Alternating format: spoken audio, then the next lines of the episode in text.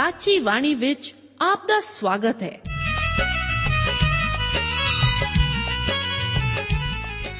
ਪ੍ਰਿय ਸ਼ਰੋਤਾ, ਇਹ ਸਾਚੀ ਬਾਣੀ ਕੀ ਹੈ? ਹੋਰ ਇਹ ਸਾਨੂੰ ਕਿੱਥੇ ਮਿਲੂਗੀ? ਇਹ ਸਾਚੀ ਬਾਣੀ ਦਾ ਸਾਡੇ ਜੀਵਨ ਵਿੱਚ ਲਾਭ ਕੀ ਹੈ? ਇਹਦਾ ਸਾਡੇ ਜੀਵਨ ਵਿੱਚ ਮੋਲ ਕੀ ਹੈ? ਇਹ ਸਾਰੇ ਪ੍ਰਸ਼ਨਾਂ ਦਾ ਉੱਤਰ ਸਾਨੂੰ ਇੱਕੋ ਹੀ ਜਗ੍ਹਾ ਲੱਭ ਸਕਦਾ ਹੈ ਤੇ ਉਹ ਹੈ ਜੀਵਤ ਵਚਨ ਧਰਮ ਸ਼ਾਸਤਰ ਬਾਈਬਲ। ਉਹੀ ਜੀਵਤ ਵਚਨ ਦਾ ਅਸੀਂ ਇਸ ਕਾਰਜਕ੍ਰਮ ਵਿੱਚ ਅਧਿਐਨ ਕਰਾਂਗੇ।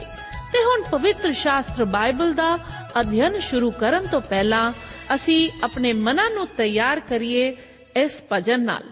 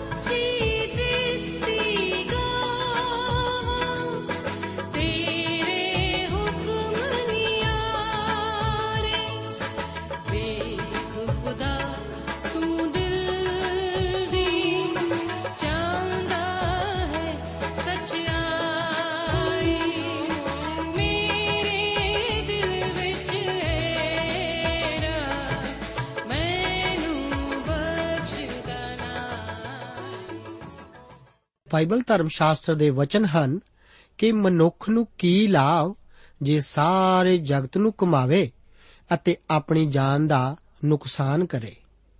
ਤਾਂ ਮਨੁੱਖ ਆਪਣੀ ਜਾਨ ਦੇ ਬਦਲੇ ਕੀ ਦੇਵੇ?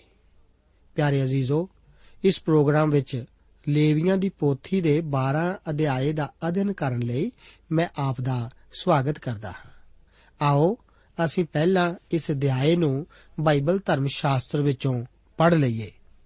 ਵਚਨ ਵਿੱਚ ਲਿਖਿਆ ਹੈ ਫੇਰ ਯਹੋਵਾ موسی ਨਾਲ ਬੋਲਿਆ ਕਿ ਇਸرائیਲੀਆਂ ਨਾਲ ਬੋਲ ਕਿ ਜੇ ਕਦੀ ਤੀਵੀਂ ਗਰਭਣੀ ਹੋਵੇ ਅਤੇ ਮੁੰਡਾ ਜਣੇ ਤਾਂ ਉਹ 7 ਦਿਨ ਤੋੜੀ ਅਪਵਿੱਤਰ ਰਹੇ ਉਸ ਦੇ ਸਿਰ ਨਹਾਉਣੀ ਦੇ ਦਿਨਾਂ ਦੇ ਅਨੁਸਾਰ ਅਪਵਿੱਤਰ ਰਹੇ ਅਤੇ 8ਵੇਂ ਦਿਨ ਮੁੰਡੇ ਦੀ ਖਲੜੀ ਦੀ ਸੁੰਨਤ ਕੀਤੀ ਜਾਵੇ ਅਤੇ ਇਸ ਦੇ ਪਿੱਛੋਂ ਉਸ ਲਹੂ ਤੋਂ ਆਪਣੇ ਸ਼ੁੱਧ ਕਰਨ ਵਿੱਚ 33 ਦਿਨ ਠਹਿਰੀ ਰਹੇ ਅਤੇ ਕਿਸੇ ਪਵਿੱਤਰ ਵਸਤੂ ਨੂੰ ਨਾ ਛੋਹੇ ਅਤੇ ਨਾ ਪਵਿੱਤਰ ਥਾਂ ਵਿੱਚ ਜਾਵੇ, ਜਦ ਤੋੜੀ ਉਸ ਦੇ ਸ਼ੁੱਧ ਹੋਣ ਦੇ ਦਿਨ ਪੂਰੇ ਨਾ ਹੋ ਚੁੱਕਣ।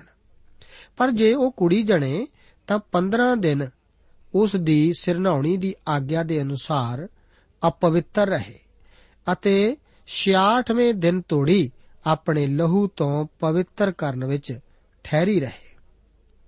ਅਤੇ ਜਾਂ ਉਸ ਦੇ ਸ਼ੁੱਧ ਹੋਣ ਦੇ ਦਿਨ ਪੁੱਤਰ ਦੇ ਲਈ ਜਾਂ ਧੀ ਦੇ ਲਈ ਪੂਰੇ ਹੋਣ, ਤਾਂ ਉਹ ਇੱਕ ਵਰੇ ਦਾ ਲੇਲਾ, ਇੱਕ ਹੋਮ ਕਰਕੇ ਅਤੇ ਇੱਕ ਕਬੂਤਰ ਦਾ ਬੱਚਾ ਜਾਂ ਘੁੱਗੀ ਪਾਪ ਦੀ ਭੇਟ ਕਰਕੇ ਮੰਡਲੀ ਦੇ ਡੇਰੇ ਦੇ ਬੂਹੇ ਦੇ ਕੋਲ ਜਾਜਕ ਦੇ ਅੱਗੇ ਲਿਆਵੇ। ਉਹ ਉਸ ਨੂੰ ਯਹੋਵਾ ਦੇ ਅੱਗੇ ਚੜਾਵੇ ਅਤੇ ਉਸ ਦੇ ਲਈ ਪ੍ਰਾਸ਼ਚਿਤ ਕਰੇ ਅਤੇ ਉਸ ਨੂੰ ਆਪਣੇ ਲਹੂ ਵਹਿਣ ਤੋਂ ਸ਼ੁੱਧ ਕਰੇ। ਇਹ ਉਸ ਦੇ ਲਈ ਵਿਵਸਥਾ ਹੈ ਜਿਸ ਨੇ ਪੁੱਤਰ ਜਾਂ ਧੀ ਜਣੀ। ਅਤੇ ਜੇ ਕਦੀ ਉਹ ਇੱਕ ਲੇਲਾ ਲਿਆਉਣ ਜੋਗੀ ਨਾ ਹੋਵੇ, ਤਾਂ ਉਹ ਦੋ ਘੁੱਗੀਆਂ ਜਾਂ ਕਬੂਤਰਾਂ ਦੇ ਦੋ ਬੱਚੇ ਲਿਆਵੇ। ਇੱਕ ਤਾਂ ਹੋਮ ਕਰਕੇ ਅਤੇ ਦੂਜਾ ਪਾਪ ਦੀ ਭੇਂਟ ਕਰਕੇ ਅਤੇ ਜਾਜਕ ਉਸ ਦੇ ਲਈ ਪ੍ਰਾਚਿਤ ਕਰੇ ਅਤੇ ਉਹ ਸ਼ੁੱਧ ਹੋ ਜਾਵੇਗੀ। ਅਸੀਂ ਦੇਖਿਆ ਹੈ ਕਿ ਇਸ ਅਧਿਆਏ ਦਾ ਮੁੱਖ ਵਿਸ਼ਾ ਔਰਤਾਂ ਦੀ ਸ਼ੁੱਧੀਕਰਨ ਨਾਲ ਸੰਬੰਧਿਤ ਹੈ। ਇਸ ਤੋਂ ਪਹਿਲੇ ਅਧਿਆਏ ਵਿੱਚ ਅਸੀਂ ਛੂ ਨਾਲ ਪਾਪ ਦੇ ਭ੍ਰਿਸ਼ਟ ਕਰਨ ਬਾਰੇ ਦੇਖਿਆ ਸੀ। ਪਾਪ ਦੇ ਬਾਹਰੀ ਆਚਰਣ ਉੱਤੇ ਜ਼ੋਰ ਦਿੱਤਾ ਗਿਆ ਸੀ। ਅਸੀਂ ਇੱਕ ਪਾਪ ਦੁਆਰਾ ਘਿਰੇ ਹੋਏ ਸੰਸਾਰ ਵਿੱਚ ਰਹਿ ਰਹੇ ਹਾਂ। ਇਹ ਅਧਿਆਏ ਪਾਪ ਅੰਦਰੂਨੀ ਬਿਹਾਰ ਉੱਤੇ ਜ਼ੋਰ ਦਿੰਦਾ ਹੈ। ਅਸੀਂ ਕਿਸੇ ਚੀਜ਼ ਦੇ ਛੂਣ ਨਾਲ ਹੀ ਪਾਪੀ ਨਹੀਂ ਬਣਦੇ। ਅਸੀਂ ਤਾਂ ਜਨਮ ਤੋਂ ਹੀ ਪਾਪੀ ਹਾਂ। ਇਹ ਅਧਿਆਏ ਜਣੇਪੇ ਨਾਲ ਸੰਬੰਧ, ਨੇਮ ਅਤੇ ਵਿਰਾਸਤ ਤੋਂ ਮਿਲਣ ਵਾਲੇ ਪਾਪ ਦਾ ਜ਼ਿਕਰ ਕਰਦਾ ਹੈ। ਜੋ ਸੁਭਾ ਸਾਨੂੰ ਵਿਰਾਸਤ ਵਿੱਚ ਮਿਲਦਾ ਹੈ, ਉਹ ਤਾਂ ਗਿਰਿਆ ਹੋਇਆ ਅਤੇ ਪਾਪੀ ਸੁਭਾਅ ਹੀ ਹੈ। ਦਾਊਦ, ਜ਼ਬੂਰ 51 ਅਤੇ ਉਸ ਦੀ 5 ਆਇਤ ਵਿੱਚ ਆਖਦਾ ਹੈ, ਵੇਖ, ਮੈਂ ਬਦੀ ਵਿੱਚ ਜੰਮਿਆ ਅਤੇ ਪਾਪ ਵਿੱਚ ਮੇਰੀ ਮਾਤਾ ਨੇ ਮੈਨੂੰ ਕੁੱਖ ਵਿੱਚ ਲਿਆ। ਸਾਡਾ ਪ੍ਰਭੂ ਮਹਾਨ ਵੈਦ ਹੈ ਅਤੇ ਉਸ ਕੋਲ ਸਾਰੇ ਖੇਤਰਾਂ ਦੀ ਮਹਾਰਤ ਹੈ। ਗੈਰ ਜਾਤੀ ਲੋਕਾਂ ਵਿੱਚ ਜਣੇਪੇ ਦੇ ਕਾਰਨ ਔਰਤਾਂ ਵਿੱਚ ਅਸ਼ੁੱਧਤਾ ਬਾਰੇ ਕਈ ਫੋਕੇ ਬਹਿਮ ਭਰੇ ਵਿਚਾਰ ਹਨ। ਪਰ ਲੇਵੀਆਂ ਦੀ ਪੋਥੀ ਦੇ ਅਨੁਸਾਰ ਅਜਿਹਾ ਕੋਈ ਵੀ ਵਿਚਾਰ ਨਹੀਂ ਹੈ ਜਿਸ ਬਾਰੇ ਦੱਸਣ ਦੀ ਕੋਸ਼ਿਸ਼ ਕੀਤੀ ਗਈ ਹੋਵੇ। ਗੈਰ ਕੌਮਾਂ ਵਿੱਚ ਔਰਤਾਂ ਨੂੰ ਮਨੁੱਖਾਂ ਨਾਲੋਂ ਘਟੀਆ ਸਮਝਿਆ ਜਾਂਦਾ ਸੀ। ਪਰ ਵਿਵਸਥਾ ਵਿੱਚ ਇਹੋ ਜਿਹਾ ਕੋਈ ਵਿਚਾਰ ਨਹੀਂ ਦੱਸਿਆ ਗਿਆ। ਮੂਸਾ ਦੇ ਨੇਮ ਵਿੱਚ ਤਾਂ ਔਰਤ ਅਤੇ ਜਣੇਪੇ ਨੂੰ ਉੱਚਾ ਉਠਾਇਆ ਗਿਆ ਹੈ, ਜੋ ਕਿ ਇਸਰਾਇਲ ਦੇ ਆਲੇ ਦੁਆਲੇ ਵਸੀਆਂ ਗੈਰ ਕੌਮਾਂ ਵਿੱਚ ਇਸ ਤਰ੍ਹਾਂ ਨਹੀਂ ਸੀ। ਪਰਮੇਸ਼ਵਰ ਦੁਆਰਾ ਦੱਸੇ ਇਹਨਾਂ ਨਿਯਮਾਂ ਵਿੱਚ ਕੁਝ ਸਰੀਰਕ ਸੁਰੱਖਿਆ ਜ਼ਰੂਰ ਜੁੜੀ ਹੋਈ ਸੀ, ਜਿਨ੍ਹਾਂ ਦਾ ਸੰਬੰਧ ਇਸ ਖਾਣੇ ਦੇ ਸਵਾਲ ਨਾਲ ਸੀ। ਪਰਮੇਸ਼ਵਰ ਸਰੀਰਕ ਤੌਰ ਤੇ ਵੀ ਲੋਕਾਂ ਦੀ ਦੇਖਭਾਲ ਕਰ ਰਿਹਾ ਸੀ ਅਤੇ ਇਸ ਦੇ ਨਾਲ-ਨਾਲ ਇਹ ਮਹਾਨ ਰੂਹਾਨੀ ਸੱਚਾਈ ਵੀ ਸਿਖਾ ਰਿਹਾ ਸੀ ਕਿ ਅਸੀਂ ਪਾਪ ਵਿੱਚ ਹੀ ਜਨਮੇ ਹਾਂ। ਅੱਜ ਕੱਲ ਮਨੁੱਖ ਦੀ ਪੂਰਨ ਗਿਰਾਵਟ ਦੇ ਸਿਧਾਂਤ ਨੂੰ ਭਾਵੇਂ ਕਰੀਬ-ਕਰੀਬ ਪੂਰੀ ਤਰ੍ਹਾਂ ਅਸਵੀਕਾਰ ਕੀਤਾ ਗਿਆ ਹੈ।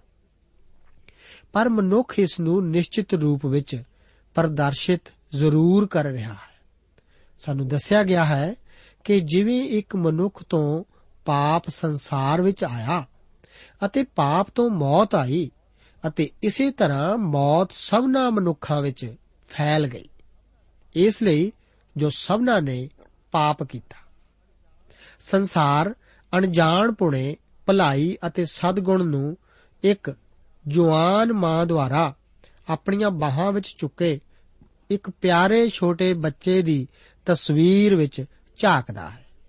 ਪਰ ਪਰਮੇਸ਼ਵਰ ਇਸ ਦੀ ਇੱਕ ਵੱਖਰੀ ਤਸਵੀਰ ਹੀ ਇਸ ਅਧਿਆਏ ਵਿੱਚ ਪੇਸ਼ ਕਰ ਰਿਹਾ ਹੈ।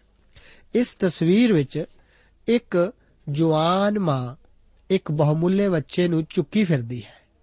ਪਰ ਉਹ ਪਾਪ ਰਹਿਣ, ਹੋਣ ਅਤੇ ਅਣਜਾਣ ਪੁਣੇ ਦੀ ਤਸਵੀਰ ਨਹੀਂ ਹੈ। ਉਹ ਤਾਂ ਅਸ਼ੁੱਧਤਾ ਅਤੇ ਪਾਪ ਦੀ ਹੀ ਇੱਕ ਤਸਵੀਰ ਹੈ। ਕੀ ਆਪ ਜਾਣਦੇ ਹੋ ਕਿ ਅਸਲ ਵਿੱਚ ਹੋਇਆ ਕੀ ਸੀ? ਉਸ ਮਾਂ ਨੇ ਸੰਸਾਰ ਵਿੱਚ ਇੱਕ ਪਾਪੀ ਨੂੰ ਜਨਮ ਦਿੱਤਾ। ਕਿਉਂਕਿ ਉਹ ਤਾਂ ਸਿਰਫ ਇਹੀ ਪੈਦਾ ਕਰ ਸਕਦੀ ਸੀ।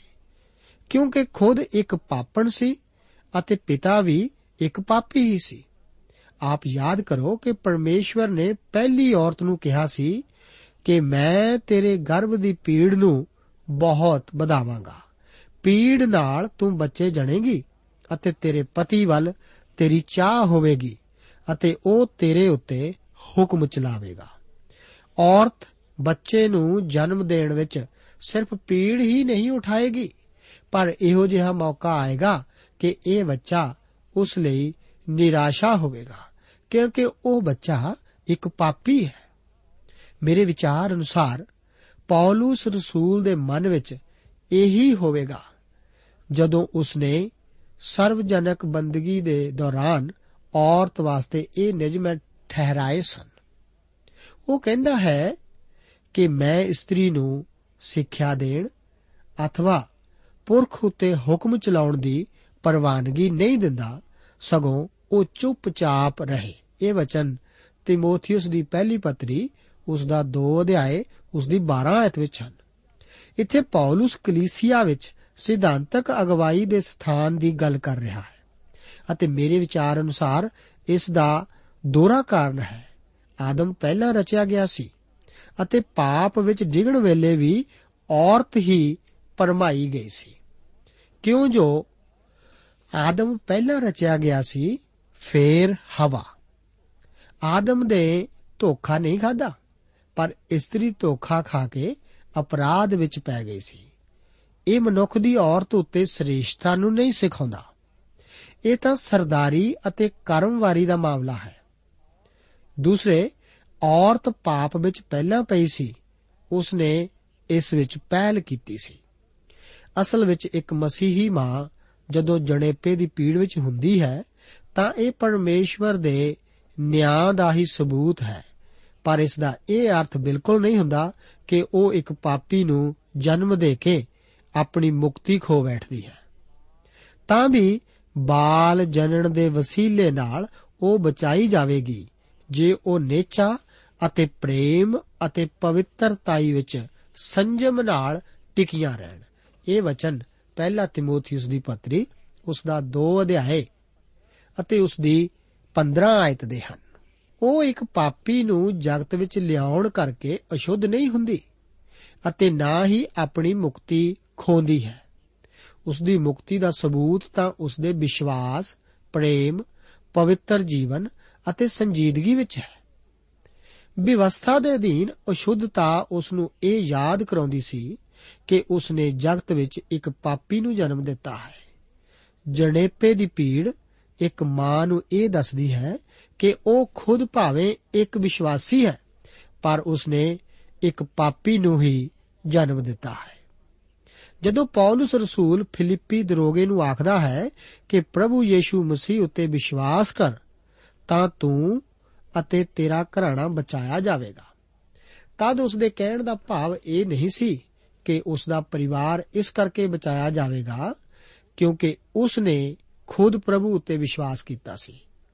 ਨਾ ਹੀ ਇਸ ਦਾ ਅਰਥ ਇਹ ਹੈ ਕਿ ਤੇਰੇ ਬੱਚੇ ਇਸ ਕਰਕੇ ਬਚਾਏ ਜਾਣਗੇ ਕਿਉਂਕਿ ਤੂੰ ਖੁਦ ਇੱਕ ਵਿਸ਼ਵਾਸੀ ਹੈ। ਮੇਰੇ ਦੋਸਤ, ਆਪ ਅਤੇ ਮੈਂ ਤਾਂ ਪਾਪੀ ਹੀ ਹਾਂ। ਅਤੇ ਇਹੋ ਕੁਝ ਹੀ ਅਸੀਂ ਇਸ ਜਗਤ ਵਿੱਚ ਲਿਆਏ ਹਾਂ। ਮੈਂ ਆਪਣੇ ਬੇਟੇ ਨੂੰ ਬਾਰ-ਬਾਰ ਇਹ ਪੁੱਛਦਾ ਰਹਿੰਦਾ ਹਾਂ ਕਿ ਕੀ ਤੈਨੂੰ ਨਿਸ਼ਚਿਤਤਾ ਹੈ ਕਿ ਤੂੰ ਮਸੀਹ ਉੱਤੇ ਵਿਸ਼ਵਾਸ ਕਰਦਾ ਹੈ? ਅਜਿਹਾ ਮੈਂ ਖੁਦ ਨਿਸ਼ਚਿਤ ਹੋਣ ਲਈ ਹੀ ਕਰਦਾ ਹਾਂ, ਕਿਉਂਕਿ ਉਸ ਵਿੱਚ ਮੇਰਾ ਹੀ ਸੁਭਾਅ ਹੈ, ਅਤੇ ਮੈਂ ਜਾਣਦਾ ਹਾਂ ਕਿ ਮੇਰਾ ਸੁਭਾਅ ਤਾਂ ਪਾਪੀ ਦਾ ਹੀ ਹੈ। ਉਹ ਇਸ ਕਰਕੇ ਖੁਦ ਹੀ ਨਹੀਂ ਬਚ ਸਕਦਾ, ਕਿਉਂਕਿ ਮੈਂ ਇੱਕ ਮਸੀਹੀ ਅਤੇ ਖੁਸ਼ਖਬਰੀ ਦਾ ਪ੍ਰਚਾਰਕ ਹਾਂ। ਇਸ ਤੋਂ ਇੱਕ ਹੋਰ ਸਵਾਲ ਉੱਠਦਾ ਹੈ, ਜੇਕਰ ਇੱਕ ਬੱਚਾ ਪਾਪੀ ਹੀ ਜੰਦਾ ਹੈ ਅਤੇ ਬਚਪਨ ਵਿੱਚ ਹੀ ਮਰ ਜਾਂਦਾ ਹੈ, ਕੀ ਉਹ ਖੋ ਚੁੱਕਾ ਹੈ? ਕਿਉਂਕਿ ਉਹ ਇੱਕ ਪਾਪੀ ਹੈ? ਬਿਲਕੁਲ ਨਹੀਂ। ਇਸ ਤਰ੍ਹਾਂ ਬਿਲਕੁਲ ਨਹੀਂ, ਆਦਮ ਵਿੱਚ ਤਾਂ ਸਭ ਮਰਦੇ ਹਨ। ਇਸੇ ਕਰਕੇ ਉਹ ਛੋਟਾ ਬੱਚਾ ਵੀ ਮਰ ਗਿਆ। ਪਰ ਪ੍ਰਭੂ ਯੀਸ਼ੂ ਜੀ ਨੇ ਕਿਹਾ ਸੀ ਕਿ, ਖਬਰਦਾਰ, ਤੁਸੀਂ ਇਹਨਾਂ ਛੋਟਿਆਂ ਵਿੱਚੋਂ ਕਿਸੇ ਨੂੰ ਤੁਛ ਨਾ ਜਾਣੋ। ਕਿਉਂ ਜੋ ਮੈਂ ਤੁਹਾਨੂੰ ਆਖਦਾ ਹਾਂ ਕਿ ਸੁਰਗ ਵਿੱਚ ਉਹਨਾਂ ਦੇ ਦੂਤ ਮੇਰੇ ਪਿਤਾ ਦਾ ਜਿਹੜਾ ਸੁਰਗ ਵਿੱਚ ਹੈ, ਮੂੰਹ ਸਦਾ ਵੇਖਦੇ ਹਨ। ਇਹ ਵਚਨ ਮੱਤੀ ਦੀ ਇੰਜੀਲ ਉਸ ਦਾ 18 ਅਧਿਆਏ ਅਤੇ ਉਸ ਦੀ 10 ਆਇਤ ਦੇ ਹਨ। ਇੱਥੇ ਦੂਤਾਂ ਦਾ ਤਰਜਮਾ ਆਤਮਾਵਾਂ ਜਾਂ ਰੂਹਾਂ ਹੋਣਾ ਚਾਹੀਦਾ ਹੈ। ਦੂਸਰੇ ਸ਼ਬਦਾਂ ਵਿੱਚ, ਛੋਟੇ ਬੱਚੇ ਦੀ ਰੂਹ ਮਰਨ ਤੋਂ ਬਾਅਦ ਪਰਮੇਸ਼ਵਰ ਪਿਤਾ ਦੇ ਕੋਲ ਜਾਂਦੀ ਹੈ। ਕਿਉਂ? ਕਿਉਂਕਿ ਮਸੀਹ ਹੇਠਾਂ ਆਇਆ ਅਤੇ ਪਾਪੀਆਂ ਲਈ ਮੋਇਆ ਅਤੇ ਛੋਟਾ ਬੱਚਾ ਅਜੇ ਜ਼ਿੰਮੇਵਾਰੀ ਦੀ ਉਮਰ ਤੱਕ ਨਹੀਂ ਅਪੜਿਆ। ਜਦੋਂ ਉਹ ਇਸ ਉਮਰ ਤੱਕ ਅਪੜਦੇ, ਤਦ ਉਸੇ ਵਕਤ ਉਸ ਨੂੰ ਮਸੀਹ ਵਾਸਤੇ ਫੈਸਲਾ ਕਰਨਾ ਪਏਗਾ। ਇਸ ਤਰ੍ਹਾਂ ਇਸ ਅਧਿਆਏ ਦੇ ਮੁੱਖ ਵਿਸ਼ੇ ਨੂੰ ਇੱਕ ਲਿਹਾਜ਼ ਨਾਲ ਪਰਮੇਸ਼ਵਰ ਦੇ ਬੱਚਿਆਂ ਦੇ ਬੱਚੇ ਵੀ ਕਿਹਾ ਜਾ ਸਕਦਾ ਹੈ। ਇੱਕ ਤੋਂ ਚਾਰ ਆਇਤਾਂ ਵਿੱਚ ਇੱਕ ਲੜਕੇ ਨੂੰ ਜਨਮ ਦੇਣ ਤੇ ਮਾਂ ਦੇ ਸ਼ੁੱਧ ਕੀਤੇ ਜਾਣ ਦੀ ਵਿਧੀ ਦਾ ਵਰਣਨ ਹੈ।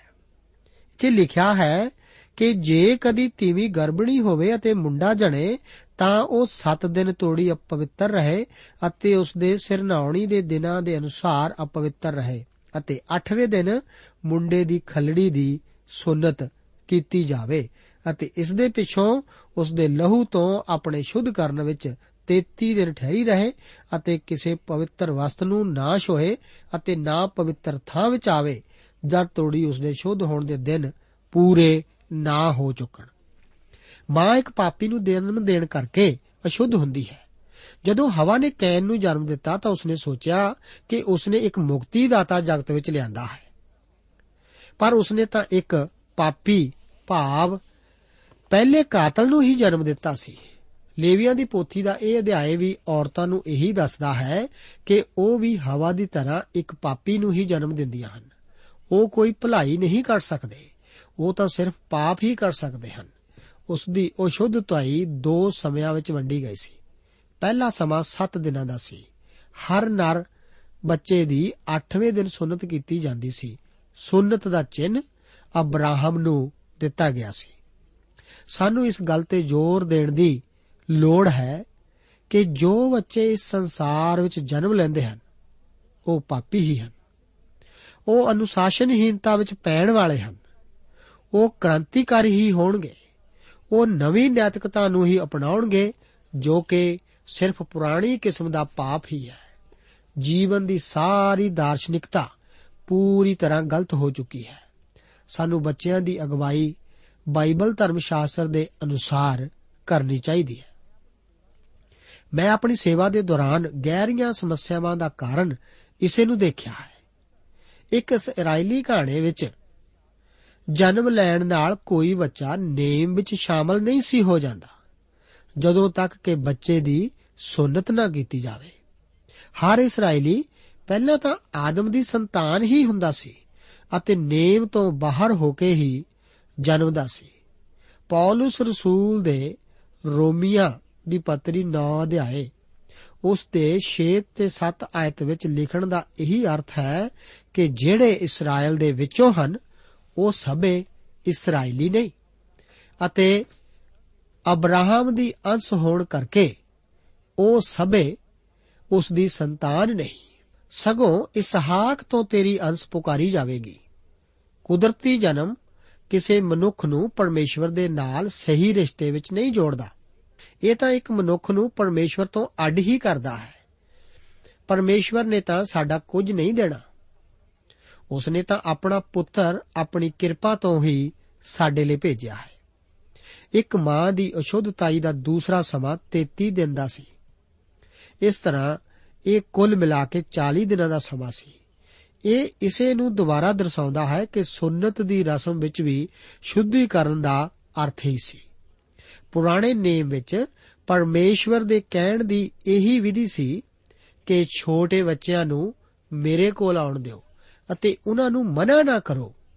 ਇੱਕ ਨਰ ਬੱਚੇ ਦੀ ਸੁਨਨਤ ਮਾਂ ਤੋਂ ਪਾਪ ਨੂੰ ਕੁਝ ਹੱਦ ਤੱਕ ਦੂਰ ਕਰ ਦਿੰਦੀ ਸੀ। ਉਸ ਬੱਚੇ ਦਾ ਕਬੂਲ ਕੀਤੇ ਜਾਣਾ, ਇਸ ਦਾ ਅਰਥ ਉਸ ਦੀ ਮਾਂ ਨੂੰ ਵੀ ਕਬੂਲ ਕਰਨਾ ਸੀ। ਉਸ ਮਾਂ ਨੂੰ ਯਾਦ ਕਰਾਇਆ ਜਾਂਦਾ ਸੀ ਕਿ ਉਹ ਅਜੇ ਵੀ ਪਾਪਣ ਹੀ ਹੈ। ਅਤੇ ਅਜੇ 33 ਦਿਨ ਹੋਰ ਉਸ ਦੇ ਸ਼ੁੱਧੀਕਰਨ ਲਈ ਲੋੜੀਂਦੇ ਹਨ। ਇਹ ਬਹੁਤ ਰੋਚਕ ਹੈ ਕਿ ਯੀਸ਼ੂ ਜੀ ਦੀ ਸੁਨਤ 8ਵੇਂ ਦਿਨ ਕੀਤੀ ਗਈ ਸੀ। ਜਦੋਂ ਮਰੀਮ ਦੇ ਸ਼ੁੱਧੀਕਰਨ ਦੇ ਦਿਨ ਪੂਰੇ ਹੋ ਗਏ, ਤਦ ਹੀ ਯੀਸ਼ੂ ਜੀ ਨੂੰ ਹੈਕਲ ਵਿੱਚ ਲਿਆਂਦਾ ਗਿਆ ਸੀ। ਮਰੀਮ ਤਾਂ ਇੱਕ ਪਾਪਣ ਹੀ ਸੀ। ਭਾਵੇਂ ਉਸਨੇ ਇੱਕ ਪਾਪ ਰਹਿਤ ਮੁਕਤੀ ਦਾਤੇ ਨੂੰ ਜਗਤ ਵਿੱਚ ਜਨਮ ਦਿੱਤਾ ਸੀ। ਯੀਸ਼ੂ ਜੀ ਦੇ ਜਨਮ ਨੇ ਉਸ ਨੂੰ ਨਹੀਂ ਸੀ ਬਚਾਇਆ। ਸਿਰਫ ਉਸ ਦੁਆਰਾ ਯੀਸ਼ੂ ਜੀ ਨੂੰ ਆਪਣਾ ਖੁਦ ਦਾ ਮੁਕਤੀ ਦਾਤਾ ਕਬੂਲਣ ਨੇ ਹੀ ਉਸ ਨੂੰ ਬਚਾਇਆ ਸੀ। ਯੀਸ਼ੂ ਜੀ ਦੀ ਸੁਨਤ ਮੂਸਾ ਦੀ ਸ਼ਰਾ ਨੂੰ ਪੂਰਾ ਕਰਨ ਲਈ ਹੀ ਕੀਤੀ ਗਈ ਸੀ। ਉਹ ਸ਼ਰਾ ਨੂੰ ਨਾਸ਼ ਕਰਨ ਨਹੀਂ, ਬਲਕਿ ਪੂਰਾ ਕਰਨ ਹੀ ਆਏ ਸਨ। ਉਹ ਸ਼ਰਾ ਦੇ ਅਧੀਨ ਹੀ ਪੈਦਾ ਹੋਇਆ। ਫਿਰ ਉਸਨੇ ਪੂਰੀ ਤਰ੍ਹਾਂ ਪਛਾਣ ਨੂੰ ਆਪਣੇ ਲੋਕਾਂ ਨਾਲ ਬਣਾਇਆ ਸੀ। ਇੱਕ ਲੜਕੀ ਦੇ ਪੈਦਾ ਹੋਣ ਨਾਲ ਮਾਂ ਦੇ ਸ਼ੁੱਧੀਕਰਨ ਦਾ ਸਮਾਂ ਦੁੱਗਣਾ ਹੁੰਦਾ ਸੀ। ਪਤਾ ਨਹੀਂ ਅਜਿਹਾ ਕਿਉਂ। ਪਰ ਸ਼ਾਇਦ ਇਸ ਕਰਕੇ ਹੋ ਸਕਦਾ ਹੈ ਕਿ ਨਰ ਬੱਚੇ ਦੀ ਸੁਨਤ ਦੇ ਕਾਰਨ ਇਹ ਦਿਨ ਘਟਾਏ ਜਾਂਦੇ ਹੋਣ ਜਾਂ ਇਹ ਸਰਾਪ ਨੂੰ ਘਟ ਕਰਦਾ ਹੋਵੇ। ਪਰਮੇਸ਼ਵਰ ਦੀ ਕਿਰਪਾ ਸਾਨੂੰ ਇੱਕ ਨਵੇਂ ਦਿਨ ਵਿੱਚ ਲਿਜਾ ਰਹੀ ਹੈ। ਕਿਉਂ ਜੋ ਤੁਸੀਂ ਜਿਨ੍ਹਾਂ ਨੇ ਮਸੀਹ ਵਿੱਚ ਬਪਤਿਸਮਾ ਲਿਆ, ਮਸੀਹ ਨੂੰ ਪਹਿਲ ਲਿਆ। ਨਾ ਯਹੂਦੀ, ਨਾ ਯੂਨਾਨੀ, ਨਾ ਗੁਲਾਮ, ਨਾ ਆਜ਼ਾਦ, ਨਾ ਨਰ, ਨਾ ਨਾਰੀ ਹੋ ਸਕਦਾ ਹੈ। ਕਿਉਂ ਜੋ ਤੁਸੀਂ ਸਭੇ ਮਸੀਹ ਯੀਸ਼ੂ ਵਿੱਚ ਇੱਕੋ ਹੀ ਹੋ, ਅਤੇ ਜੇ ਤੁਸੀਂ ਮਸੀਹ ਦੇ ਹੋ, ਤਾਂ ਅਬਰਾਹਮ ਦੀ ਅੰਸ਼ ਅਤੇ ਵਚਨ ਦੇ ਅਨੁਸਾਰ ਅਧਿਕਾਰੀ ਹੋ। ਇਹ ਵਚਨ ਗਲਾਤੀਆਂ ਦੀ ਪੱਤਰੀ ਉਸ ਦਾ 3 ਅਧਿਆਏ ਅਤੇ ਉਸ ਦੀ 27 ਆਇਤ ਤੋਂ ਲੈ ਕੇ 29 ਆਇਤ ਵਿੱਚ ਲਿਖੇ ਹੋਏ ਹਨ। ਇੱਕ ਮਾਂ ਪਰਮੇਸ਼ਵਰ ਕੋਲ ਇੱਕ ਹੋਮ ਦੀ ਭੇਂਟ ਅਤੇ ਇੱਕ ਪਾਪ ਦੀ ਭੇਂਟ ਲਿਆਉਂਦੀ ਸੀ ਜਿਸ ਨੂੰ ਜਾਜਕ ਉਸ ਵਾਸਤੇ ਚੜਾਉਂਦਾ ਸੀ। ਬੱਚੇ ਨੂੰ ਜਨਮ ਦੇਣਾ ਉਸ ਨੂੰ ਨਹੀਂ ਸੀ ਬਚਾਉਂਦਾ। ਇਹ ਉਸ ਨੂੰ ਬਚਾ ਨਹੀਂ ਸੀ ਸਕਦਾ, ਕਿਉਂਕਿ ਉਹ ਖੁਦ ਪਾਪਣ ਸੀ ਅਤੇ ਉਸ ਦਾ ਪਤੀ ਵੀ ਪਾਪੀ ਸੀ ਅਤੇ ਜਿਸ ਨੂੰ ਉਸ ਨੇ ਜਨਮ ਦਿੱਤਾ, ਉਹ ਵੀ ਪਾਪੀ ਸੀ। ਉਸ ਨੂੰ ਇੱਕ ਬਲੀ ਦੀ ਲੋੜ ਸੀ।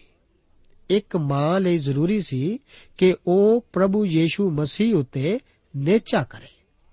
ਇਸ ਨੂੰ ਦਿਮਾਗ ਵਿੱਚ ਰੱਖਦੇ ਹੋਏ ਆਪਣੇ ਪਾਪੀ ਬੱਚੇ ਦੀ ਪਾਲਣਾ ਪੋਸ਼ਣਾ ਲਈ ਤਿਆਰ ਹੋਣਾ ਸੀ ਜਿਸ ਨੂੰ ਮਸੀਹ ਨੂੰ ਕਬੂਲਣ ਦੀ ਲੋੜ ਹੈ।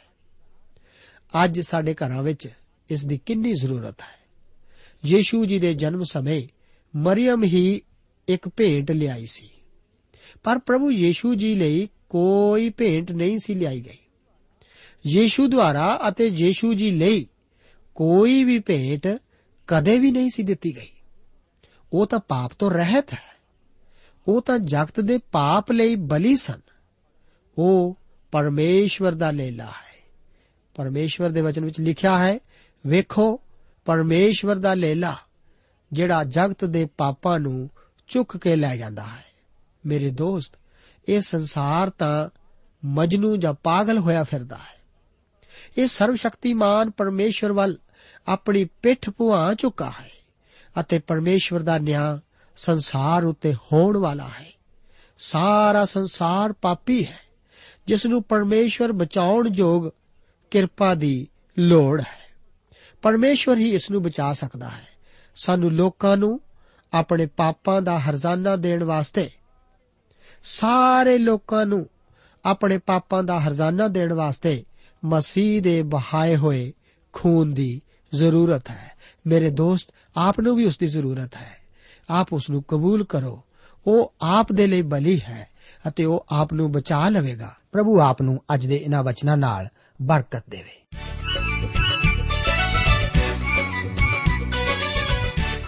ਦੋਸਤੋ, ਸਾਨੂੰ ਉਮੀਦ ਹੈ ਕਿ ਇਹ ਕਾਰਜਕ੍ਰਮ ਤੁਹਾਨੂੰ ਪਸੰਦ ਆਇਆ ਹੋਵੇਗਾ ਤੇ ਇਹ ਕਾਰਜਕ੍ਰਮ ਸੁਣ ਕੇ ਤੁਹਾਨੂੰ ਬਰਕਤਾਂ ਮਿਲੀਆਂ ਹੋਣਗੀਆਂ। ਜੇ ਤੁਸੀਂ ਇਹ ਕਾਰਜਕ੍ਰਮ ਦੇ ਬਾਰੇ ਕੁਝ ਪੁੱਛਣਾ ਚਾਹੁੰਦੇ ਹੋ, ਤੇ ਸਾਨੂੰ ਇਸ ਪਤੇ ਤੇ ਲਿਖੋ। Programme Sachi Bani, post box number 1715 sector 36 Chandigarh 160036 ਪਤਾ ਇੱਕ ਵਾਰ ਫੇਰ ਸੁਣ ਲਓ programme Sachi Bani post box number 1715 sector 36 Chandigarh 160036 ਸਾਡਾ ਈਮੇਲ ਪਤਾ ਹੈ punjabi.ttb@twr.in ਪਤਾ ਇੱਕ ਵਾਰ ਫੇਰ ਸੁਣ ਲਓ punjabi.ttb@twr.in ਹੁਣ ਸਾਡੇ ਪ੍ਰੋਗਰਾਮ ਦਾ ਸਮੇਂ ਸਮਾਪਤ ਹੁੰਦਾ ਹੈ। ਉਮੀਦ ਹੈ ਅਗਲੇ ਪ੍ਰੋਗਰਾਮ ਵਿੱਚ ਤੁਹਾਡੇ ਨਾਲ ਫੇਰ ਪੇਂਟ ਹੋਏਗੀ। ਰੱਬ ਤੁਹਾਨੂੰ ਬਰਕਤ ਦੇ।